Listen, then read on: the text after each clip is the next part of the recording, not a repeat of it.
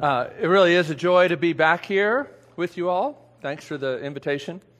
I get to have uh, two weeks here in First Peter, which is which is awesome. I was telling Chris Weigel the last time I tried to preach through First Peter, I spent about six weeks on the first ten or fifteen verses, and still didn't even get done chapter one. Um, but fortunately, they only gave me two weeks to work on the first twenty verses this time, so. Um, we think we'll go at a little faster pace. But it's up to me, I guess, to start us off. And as I was thinking about this book, I know Tom gave a little introduction. Um, I imagine he mentioned 1 Peter chapter 5, verse 12, where we get uh, Peter's answer to the question of why he's writing this letter. And in that verse, he talks about how I'm writing these people, he says, I'm writing you to encourage you that the gospel you have, or that, the, that, that basically the message of grace that you have is true your understanding of the gospel is true. Therefore, stand firm. I'm encouraging you that the message of the gospel you have is true. Therefore, stand firm. And I was thinking about this because, you know, the way the letter starts off, what we're going to look at tonight, is, is Peter writes to, these, to, to this group of people that are scattered in Asia Minor, kind of Turkey, that area around there. And he says to them, basically, you're kind of weird. You are elect exiles scattered throughout this area. And I don't know what you think about yourself. Now, I know, you know, Austin has copyrighted the Keep Austin Weird logo. I really do think, didn't I see a bumper sticker saying Keep East Nashville Weird, or was it Keep 37206 Weird? I know I've seen that. I couldn't find it on the web anywhere, so maybe it's still up to, for being copywritten uh, if anybody wants to do that. Um, that domain is still available, you can buy it. But there's a sense in which, you know, for, for a lot of us, particularly in, in, in sort of a consumeristic culture, one of the ways that we try to even kind of find salvation in a sense is to not fit into the mold, to be weird in a sense. But Peter is saying, if you are in Christ, in a sense, you are weird, but you're not weird for weird's sake. You're weird for the sake of the kingdom of God and your neighbors. At one level, you don't fit in, but that's what you're called to be about. You're not only called to not fit in, but you're called to live in a place where you don't fit in. And Peter's going to talk to them about what do you need to know to actually embrace that and live in that sort of way. When he calls these Christians God's elect exiles scattered. Why is this identity so important for them to understand? And what do we need to understand even tonight to live this way? as elect exiles scattered. What does it mean to, to be that? And how do we live that way, even against the grain of the world we live in? One of the quotes that I, I gave Tom to put in the bulletin was Eugene Peterson, who translated this, this version of the Bible called The Message, which is actually really, really helpful, I think, sometimes. If you've read the Bible for a long time and you feel like you understand it pretty well, sometimes it's nice to get a fresh version of some verses that might be very familiar to you. And if you've never read the Bible, um, the, the message is actually really helpful for getting some of the startling emotion in language that preserves that uh, startlement, if I could invent a word. Here's what he says about Romans chapter 12. Don't become so well adjusted to your culture that you fit in without thinking. Don't become so well adjusted to your culture that you fit in without thinking. That's our challenge. So what does God say to help us? Look with me if you will at 1 Peter chapter 1 starting at verse 1. And it is is it printed in your thing? Yeah, good. So you can follow there if you don't have a Bible tonight. Peter, or we could say from Peter, an apostle of Jesus Christ, to God's elect exiles scattered throughout the provinces of Pontus, Galatia, Cappadocia, Asia, and Bithynia, who have been chosen according to the foreknowledge of God the Father through the sanctifying work of the Spirit to be obedient to Jesus Christ and sprinkled with his blood. Grace and peace be yours in abundance. Praise be to the God and Father of our Lord Jesus Christ, in his great mercy, he has given us new birth into a living hope through the resurrection of Jesus Christ from the dead and into an inheritance that can never perish, spoil, or fade. This inheritance is kept in heaven for you, who through faith are shielded by God's power until the coming of the salvation that is ready to be revealed in the last time. In all this, you greatly rejoice, though now, for a little while, you may have had to suffer grief in all kinds of trials. Let's pray together. Lord, we thank you for your word. We thank you that you don't just bring salvation to your people, but you graciously tell us what we were saved for, what we're to live like, who we are, and how we're to be. And we pray, Lord, that tonight these would not just be words, but that you would send your spirit to testify to the truth of your word. That our spirit could resonate with your spirit, even speaking through your word. We pray this in Jesus' name. Amen. I have this friend, John. I've known him for many, many years, and I ran into him the other day at, uh, at the movies. And I don't even remember how we got talking about this, but he told me this amazing story that in some ways I've been looking for a sermon to fit this story around. Maybe you don't know that preachers do that sometimes. But this is such a great story for what it means to live as a weirdo. So, John years ago was working at a church up in Chicago, actually out in Wheaton, uh, a church called the Warehouse Church. Maybe some of you have been there. It's still there. Um, he also had run a Christian kind of indie record store, kind of like if Grimey's was a Christian record store. And uh, year, I've known him for years and years since uh, Aaron threatened to put a picture of me back when I had a perm mullet up on the screen. And I've known John that long. Um, I stayed at his house back then when I played in this, in this rock and roll band. Anyway, um, well, he tells me about this time when he was up at his church and he was working as a youth pastor then.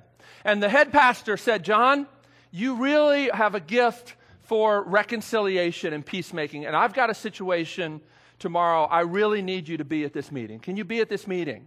And he was like, Well, yeah, you know, I, I, I think I can. Um, and the, the pastor's like, Well, promise me you'll be there because if you can't be there, I'm really going to probably postpone this meeting. I need you to be there. And he said, Okay. The next day, the day of the meeting comes, and he gets a phone call from his friend Dan. And Dan says, John, you've got to come with us tonight to the movies. And John's like, Oh man, I would, but I got this church thing. And he goes, No, no, John, you don't understand. When I say us, I mean Bono. like, what I mean is, I'm here in town with Bono. We're going to go out to the movies. We're going to send a limo to pick you up to take you to the movies, to take you to dinner, to take you out afterwards, and then the limo is going to bring you home. Oh, did I mention Bono? and he says, I can't. I've got a church thing. I've got a church thing. He goes, All right. So Dan calls up another friend of theirs, Austin. And Austin, he doesn't have a church thing. So he goes. And a couple days later, my friend John is talking to Austin. He's like, man, I can't believe I had to miss that. Um, I, I, don't know if I'll ever get to meet Bono. And Austin goes, you know, you know, dude, are you kidding me? I sat next to Bono at dinner.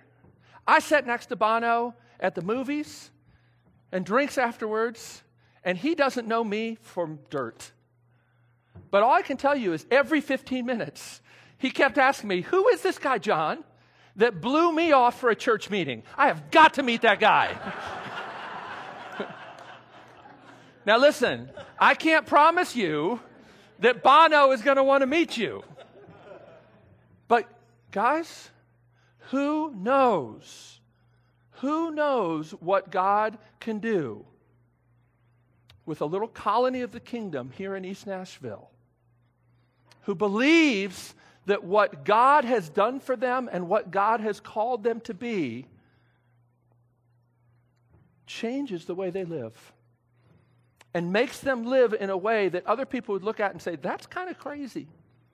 That's kind of insane. To everybody watching, it, it, it looks weird to be an, elect exile, scattered in a place where you sense you don't fully belong. But that's what Peter says to us is our identity. And let's look at what he says we need to know and embrace to live that identity. You see, identity determines action and helps you stand firm in your commitments. Let me say that again. Identity, who you think you are, always determines how you live. And Peter wants to be very sure that we understand several things so that we can stand firm. Let's look at them. The first thing he says we need to know is who we are. We need to understand our identity. We are the elect exiles, the scattered ones, which is to say, we're dearly loved as the people of God and yet not fully at home. Now, some translations here in verse 1 say chosen, some say elect. It doesn't matter. Many people get hung up on this idea, don't they? I want to at least point out this. I'm not going to fully unpack everything the Bible has to say about being elect or being chosen, but I will point out that the Bible isn't embarrassed by that idea. It's just not. And so, if you're trying to understand what Christianity is about, you need to not just sort of excise this idea out of the Bible. I will just tell you, for a long time, I felt like I can read the Bible, all this stuff in the Bible, but when it comes to those kind of ideas, I'm just going to sort of do an end run around them. And I will tell you that at a certain level, I didn't really understand the grace of God until I wrestled with this. I can't fully explain it tonight, but I can tell you that every scripture, the Bible says, is profitable. And that means every doctrine is profitable. And be careful of what you excise out of the Bible before you even try to wrestle with it. God says here that his people, key to understanding who uh, they are, is they are elect, chosen. Now, listen, being chosen in the Bible means that those who had nothing with which to impress God have been picked anyway because of his great mercy.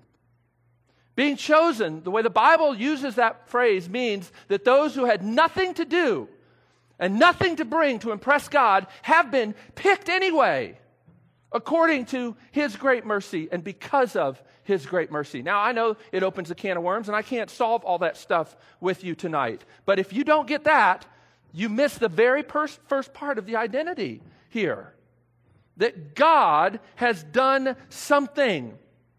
Actually, the same word is used down in verse 20, which we didn't read tonight, but down in verse 20, it talks about Jesus and how he was chosen before the creation of the world, but has been revealed in these last times for your sake. Chosen in 1 Peter chapter 1 cannot simply be him looking into the future and seeing what you're going to do.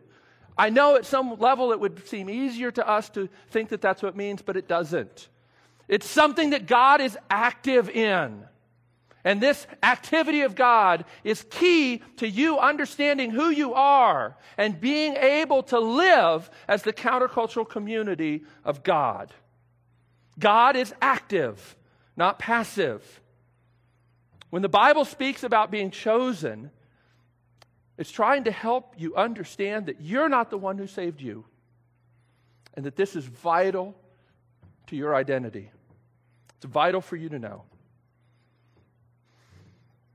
The second thing it says here is that, that we're exiles. Exiles. Not only are we elect or chosen, but we're not at home here. We're exiles. Now, some in the church have gotten a little confused about this part. If you listen to different speakers, different preachers, even various songs, not only now, but in the history of the church, you can see that some people get kind of confused about this. Listen, when the Bible says that this world is not our home, that's not so much a statement about geography as it is a statement about identity. And that's important to understand. This world is a broken place. But God is committed to making all things new. And so this world is not our home yet. The Bible doesn't teach that our home is on a cloud somewhere. And one day we'll finally be set free from all this physical stuff and we'll just be a disembodied spirit floating forever in a crowd. No, the Bible doesn't say that. And it says here that we're exiles It doesn't mean that our ultimate goal is to get off of this planet one day. It means that this is not our reference point. This is not our identity. This broken world is not what we were made for. So we are elect exiles. We don't fit in, in, in a way, in a big way. It means that neither is our home in this broken world taking our cues from its values and trying to find our identity in the acceptance of this world. We are to feel a sense of not fitting in wherever we are before Jesus returns and makes all things new. It doesn't mean that your physicalness is what makes you not fit in. It means that what makes you not fit in is the calling God has put on your life, the relationship that He's given you with Him, and His commitment to make this place, even here, this earth, a different, healed, and whole place. And you have the seeds of that in you if you are in Christ. And you can never fully feel at home, and yet God says, Live here. Live here. Be here. We're exiled. The next thing he says is, about these people is they're scattered. So he, he describes these people. He says to them, You're elect exiles scattered. And the word here is actually this word diaspora. And it's a word, this Greek word is a word that refers these people here back to several experiences that God's people had had in the Old Testament. This idea that God's people living in Jerusalem, living in Israel, had been picked up out of their land and had been sent to another place. And it was a huge deal for God's people because they felt like, how can we worship God and love God if we're not in the place where the temple is, the place where we can worship Him in freedom? But this was part of God's plan, teaching us, teaching us, telling a story. Scattered, you see, means that you're going to be here a while, right? Now, it's interesting that he tells these people that you're elect exiles scattered. Because these are not Jewish people he's writing to. So he's not writing to Jewish people, but yet he takes terms that are used about God's people in the Old Testament and applies it to people who are not Jewish, they're Gentile. And in doing that, one of the things that he's saying here is you need to understand that the story of God's people is your story. That what's been true of God's people is now true of you. Peter is using a word that in the Old Testament has been used about his, his people Israel, and he's saying, This is true of you, his church, right now. What, one of the two important things I'll just mention real briefly here is when you come into the family of God, the history of the people of God becomes your history and your identity, right? In other words, the people of God's history is your family history. Second, understand this the story of God's people throughout the Bible is a story of suffering. That's a key theme in the story of God's people, and it's your theme here. Scattered means you're going to be here a while. Uh, what God told his people through uh, the prophet Jeremiah is you are to, you're basically to settle down in your state of being scattered, even in your state of being away from home, so to speak. You've been kicked out of Israel, you've been tar- carried off, but you're to marry, you're to settle down, and you're to work for the shalom of the place where God has put you. Right? We're not just passing through.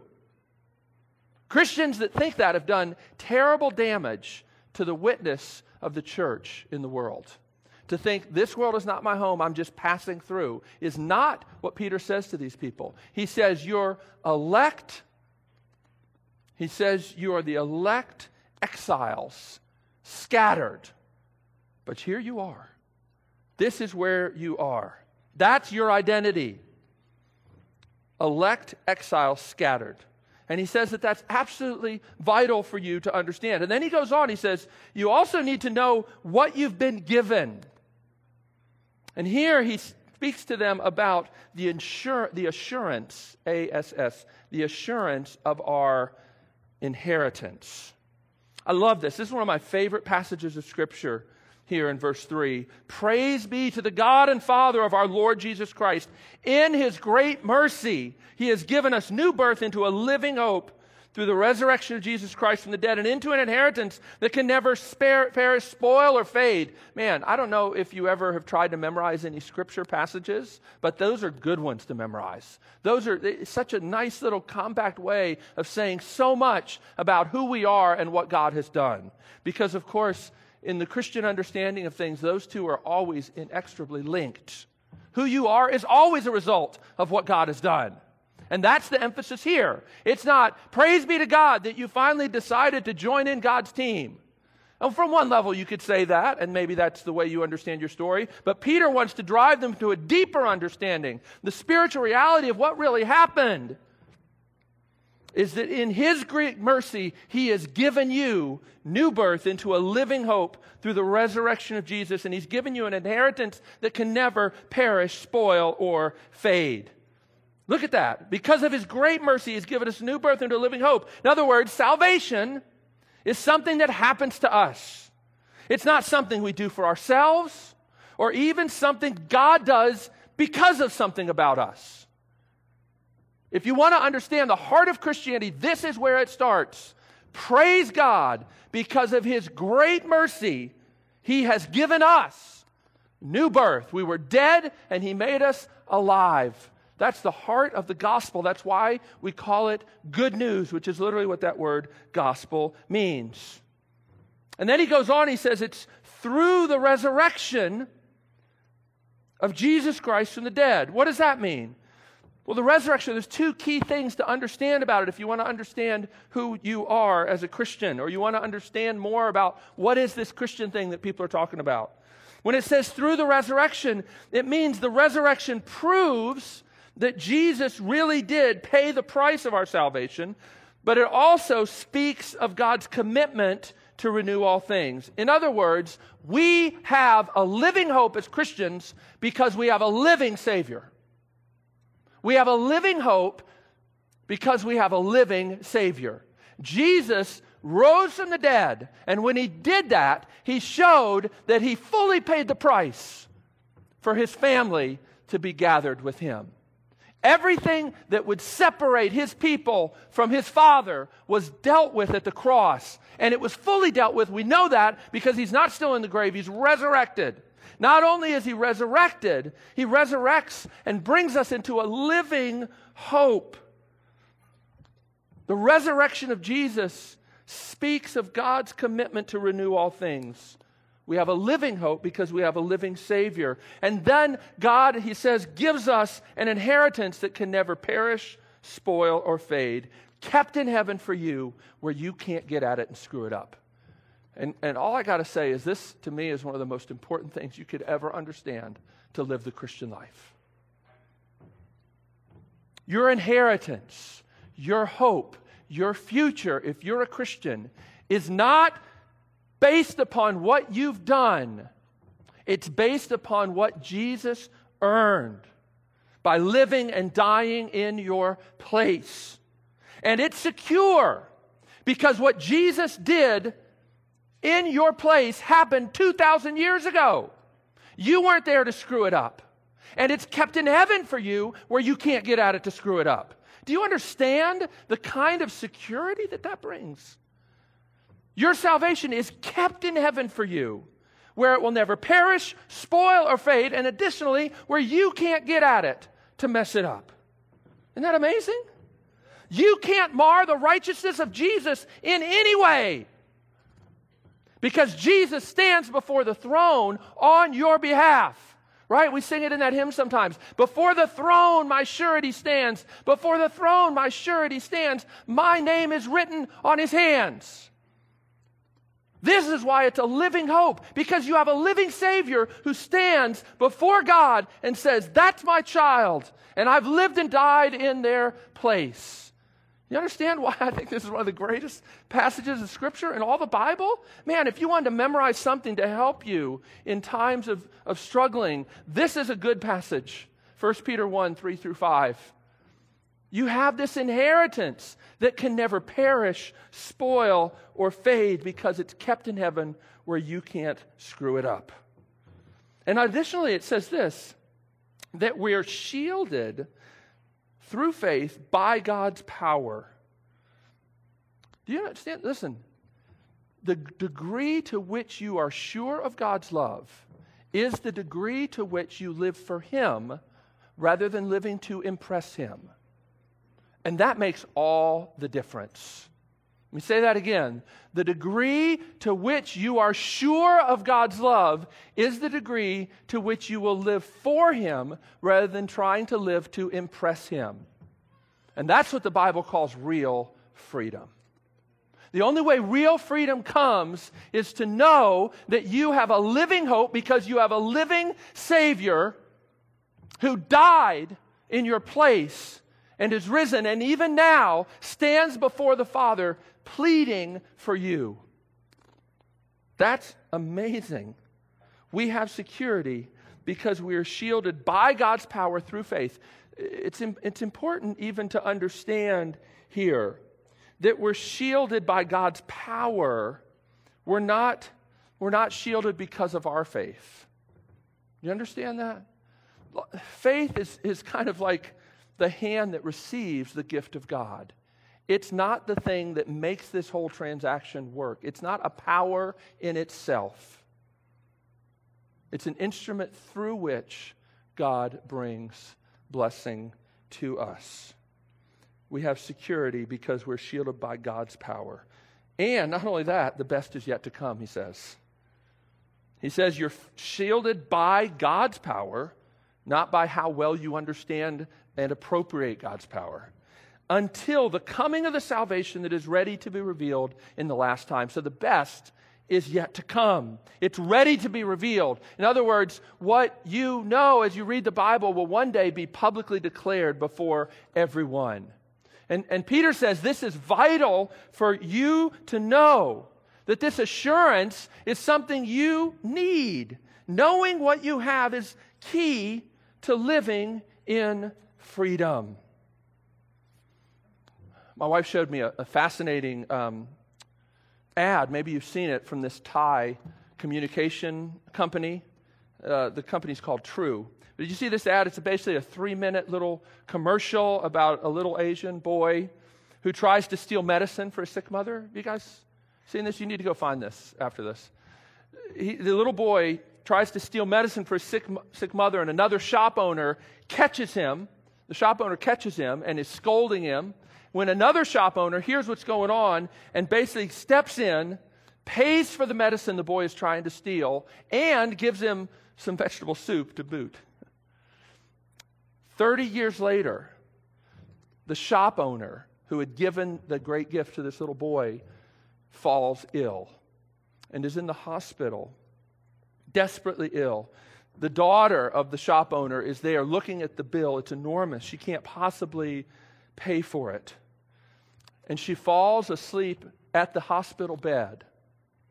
She wakes up in the morning and she sees next to her this piece of paper. And she opens up the piece of paper, and it's the bill. She looks at it again, and this time she realizes that the balance has now been wiped away completely. Because the doctor who's been treating her is the little boy. 30 years ago. And, and there's a little note inside the bill that says, paid in full 30 years ago with a bottle of medicine and some vegetable soup. Paid in full. It's amazing three minutes of video to watch, and I guarantee you'll be in tears. But let me tell you this Imagine how that girl would have endured that trial if she knew before her father even got sick that she knew the doctor who could clear her debt. See, it's one thing to find out on the back end, oh, man, I made it into heaven somehow. Who knows how? It's another thing to know that the one who makes that decision has already fully paid your debt. And you can know that, and you should know that now. And Peter says it's absolutely vital We have an inheritance, he says. You have it now. You're not hoping for it. You have it. And it's an inheritance that can never perish, spoil, or fade, kept in heaven for you, where you can't even get at it to screw it up. I don't care what you do. I don't care what you doubt, what you struggle with. You can't get at your inheritance to screw it up. Yeah? It's like having the most amazing trust fund that you never actually come of age to be able to spend. But you know it's there. All right? So any trust babies here? Well, maybe not. Well, you can take withdrawals, yes. Well, you can look at it, you can read your statement, and you can know. Yeah? But it never goes down, right? It never wears out. Everything you need to be beautiful in God's sight has been done, right? The third thing we need to remember, he says, to stand firm, is that suffering and rejoicing are both in the present tense. And you might think, well, that, that seems to undo these other things. And as you're reading this passage, you're like, man, I just want to end at verse 5. And, verse 6 starts out, and then it just takes this left turn that you just didn't see coming. In this, in all this, you greatly rejoice. Well, of course, who wouldn't rejoice in having an inheritance that can never perish, spoil, or fade? He says, In all this you greatly rejoice, though now for a little while you may have had to suffer grief in all kinds of trials. And let me point out something really important to understand what Peter's saying here. Both the suffering and the rejoicing are present tense. It's not like you graduate from one to the other and then you never go back. No, they're both true at the same time. And that is absolutely vital for you to understand if you would understand what this Christian thing is all about. We rejoice in this, he says at the beginning of verse 6. What is the in this? Well, it's all that stuff in verse 3 and verse 4 and verse 5. Let me tell you something amazing. You need doctrine to get through suffering. And, and I know that a lot of you, you know, maybe feel like, well, I don't know about doctrine, you know, you know, that idea, it just seems like a bad word. But Peter doesn't shy away from it at all. He says, you need to know this. You need to rejoice in this stuff. All this stuff that's true about you, they're not just empty words. It's vital for you to understand this for suffering. Now, it doesn't mean that you go to somebody right after they've lost a child or a husband and you give them a book of theology and say, read this. Right? But it does mean that comfort must deal with truth and reality and not lies and not made up stuff. You need doctrine to get through suffering. And I think Peter would say, do your preparation work now. You know, he writes this letter at the very beginning or right on the verge of the persecution of Nero that's coming. A persecution that church history tells us involved Peter himself being crucified upside down.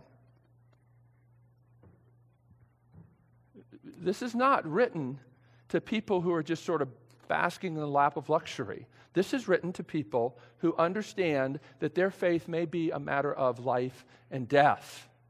And you say, well, you know, they, Jesus doesn't know what I'm dealing with. Peter doesn't know what I'm dealing with. Let me tell you, he does.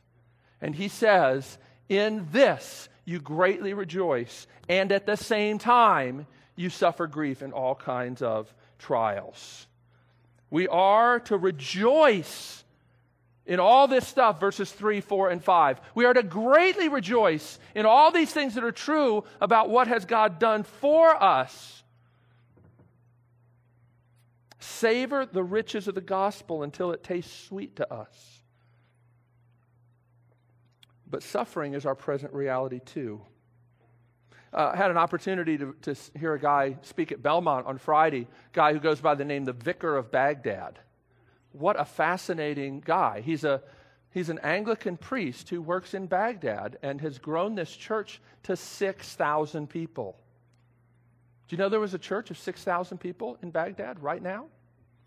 Who would have known? But it's not quite like City Church. He baptized a few weeks ago 13 people, which is pretty amazing.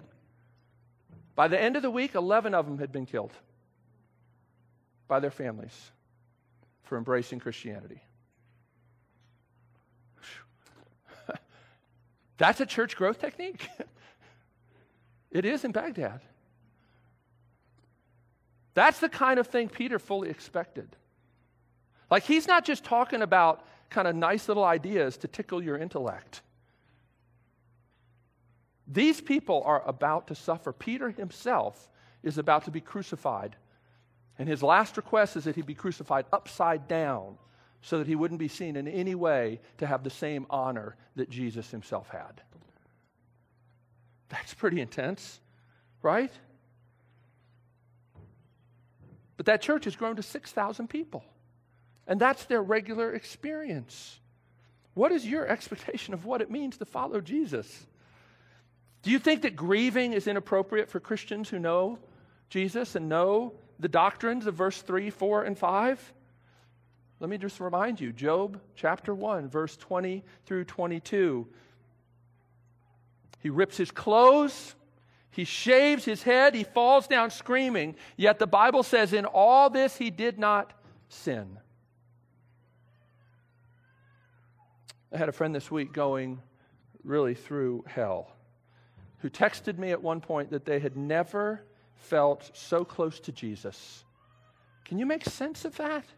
This person said that before they had known that God was kind.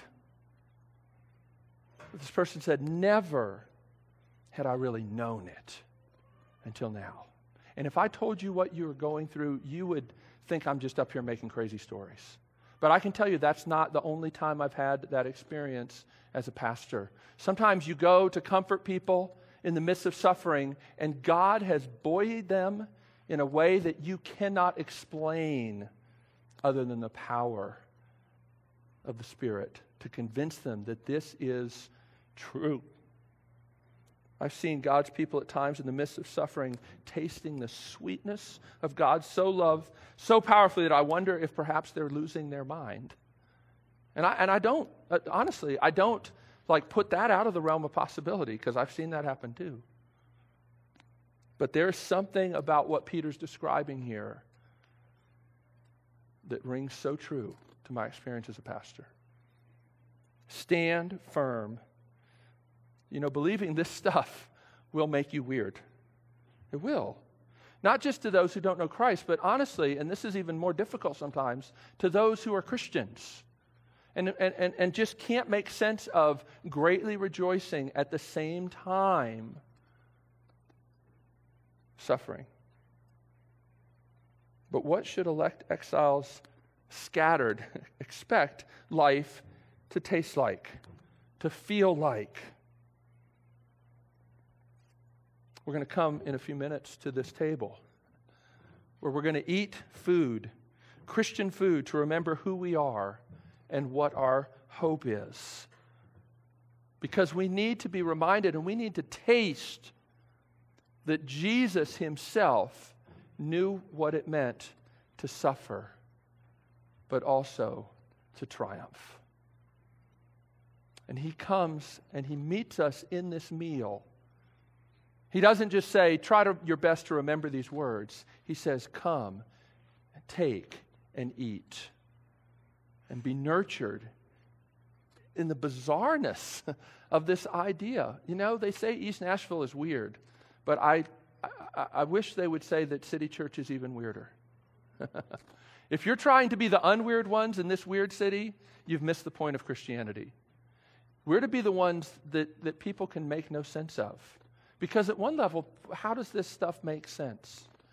Only because we've been birthed into a living hope. A living hope. Let's pray together. Lord, we thank you that this is real, that these words are life and truth. Not just ideas for us to consider, but your truth for us to submit to, to feed upon, to relish. And we pray that you would give us faith to believe what you say and to know it and live upon it. We ask this in Jesus' name. Amen.